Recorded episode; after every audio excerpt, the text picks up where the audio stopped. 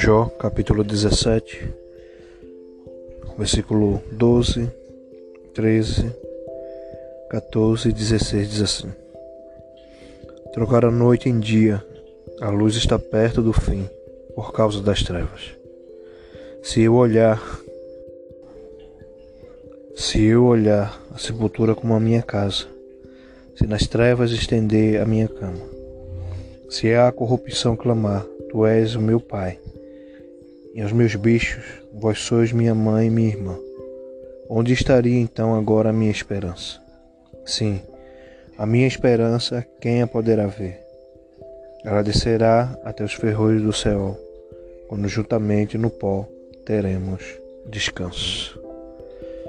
Glória a Deus. Né? Vamos começar mais. Estamos começando mais um podcast. Palavra que traz vida nessa tarde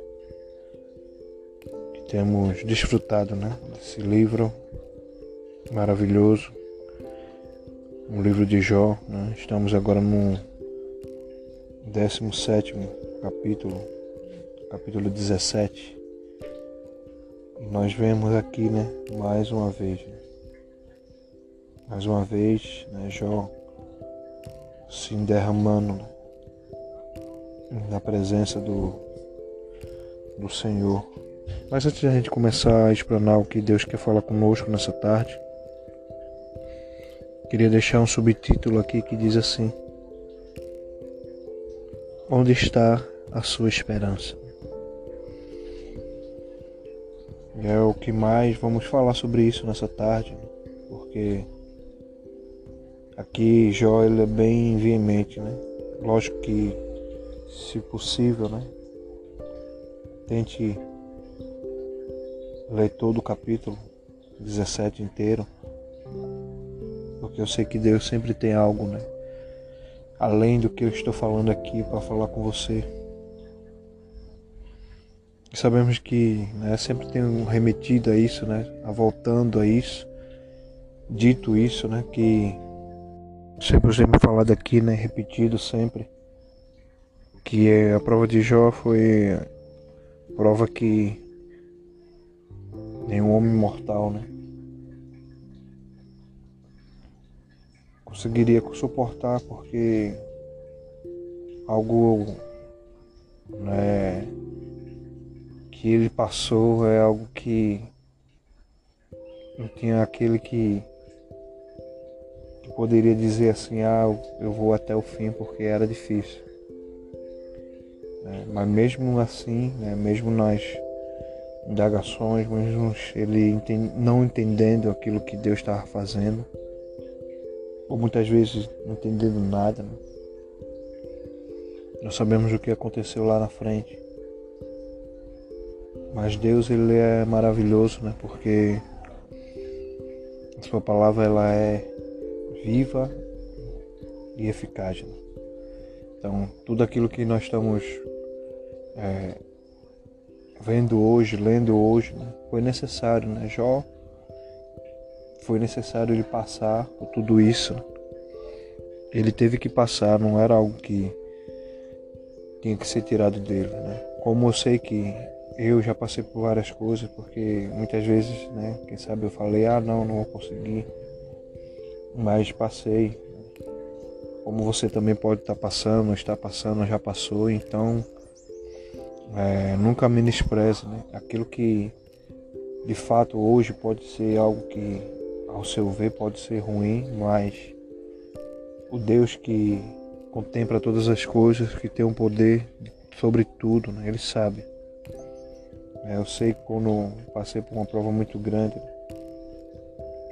é, tive que passar pela a noite escura, né? o choro da noite. Né? Mas eu sei que ao amanhecer a alegria veio. Né?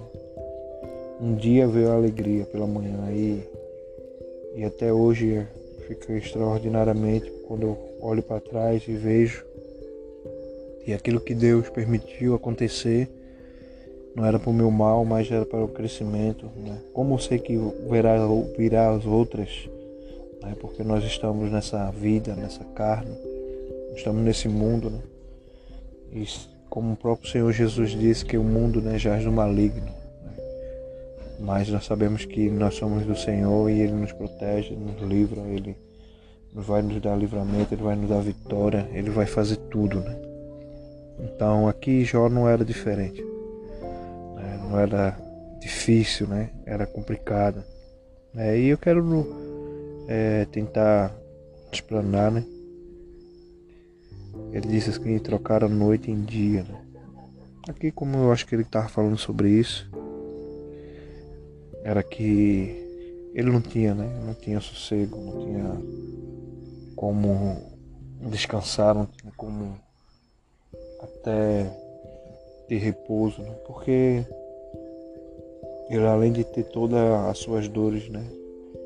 Que eram dores que ia na alma, né? Que era a alma que estava ferida, né? Perdeu seus filhos, seus status, seus bens, né?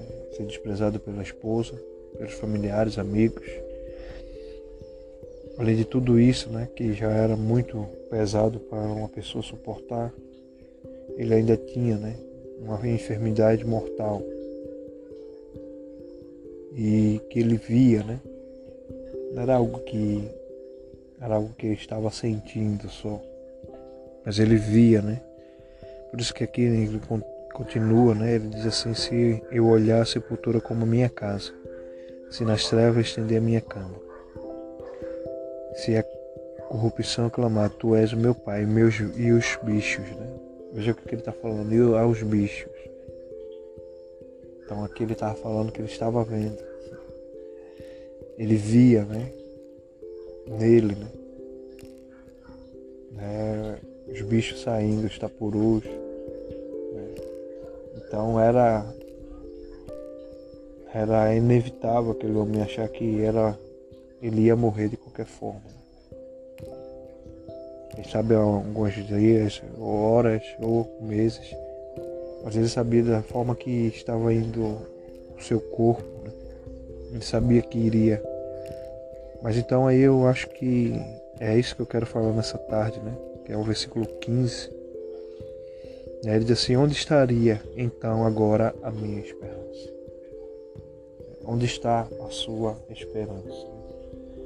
Quero que você medite nisso em quem você tem posto a sua esperança, em quem você tem almejado a sua esperança. Se em homens, né? É, os homens são falhos. Eu sou falho, você é falho.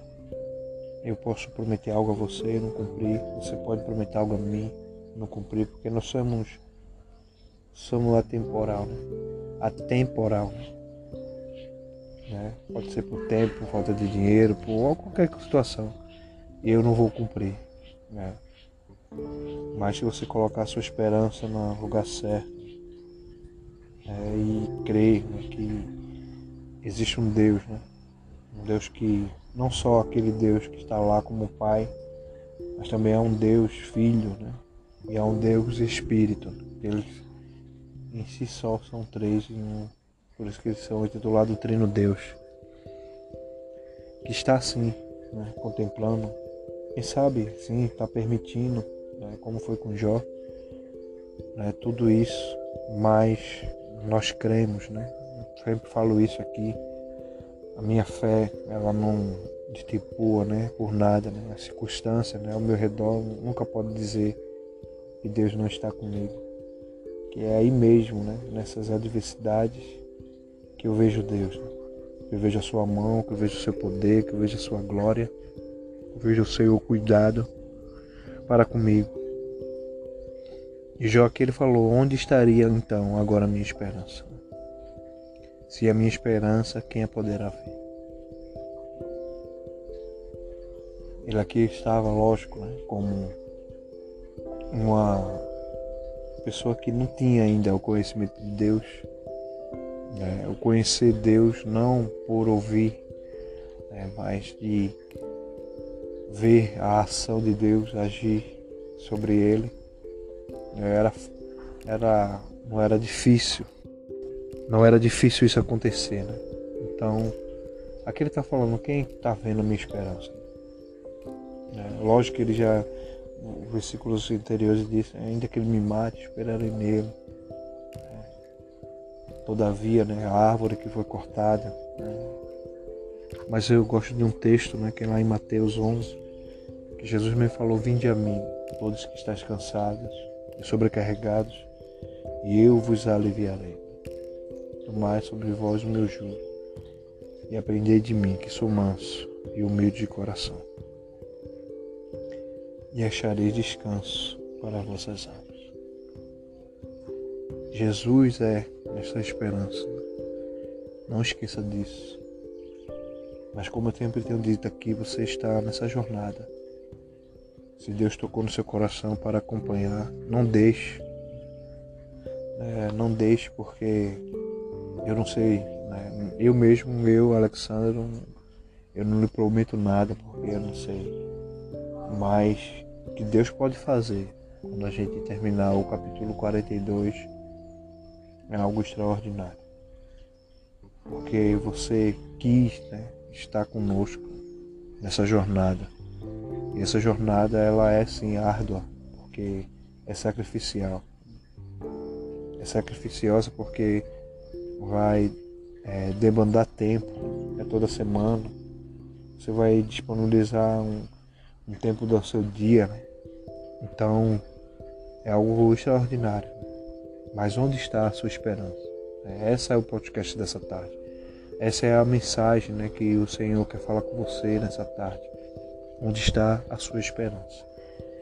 Que a sua esperança esteja nele, que você esteja esperando nele, que você esteja crendo nele, que você esteja confiando nele.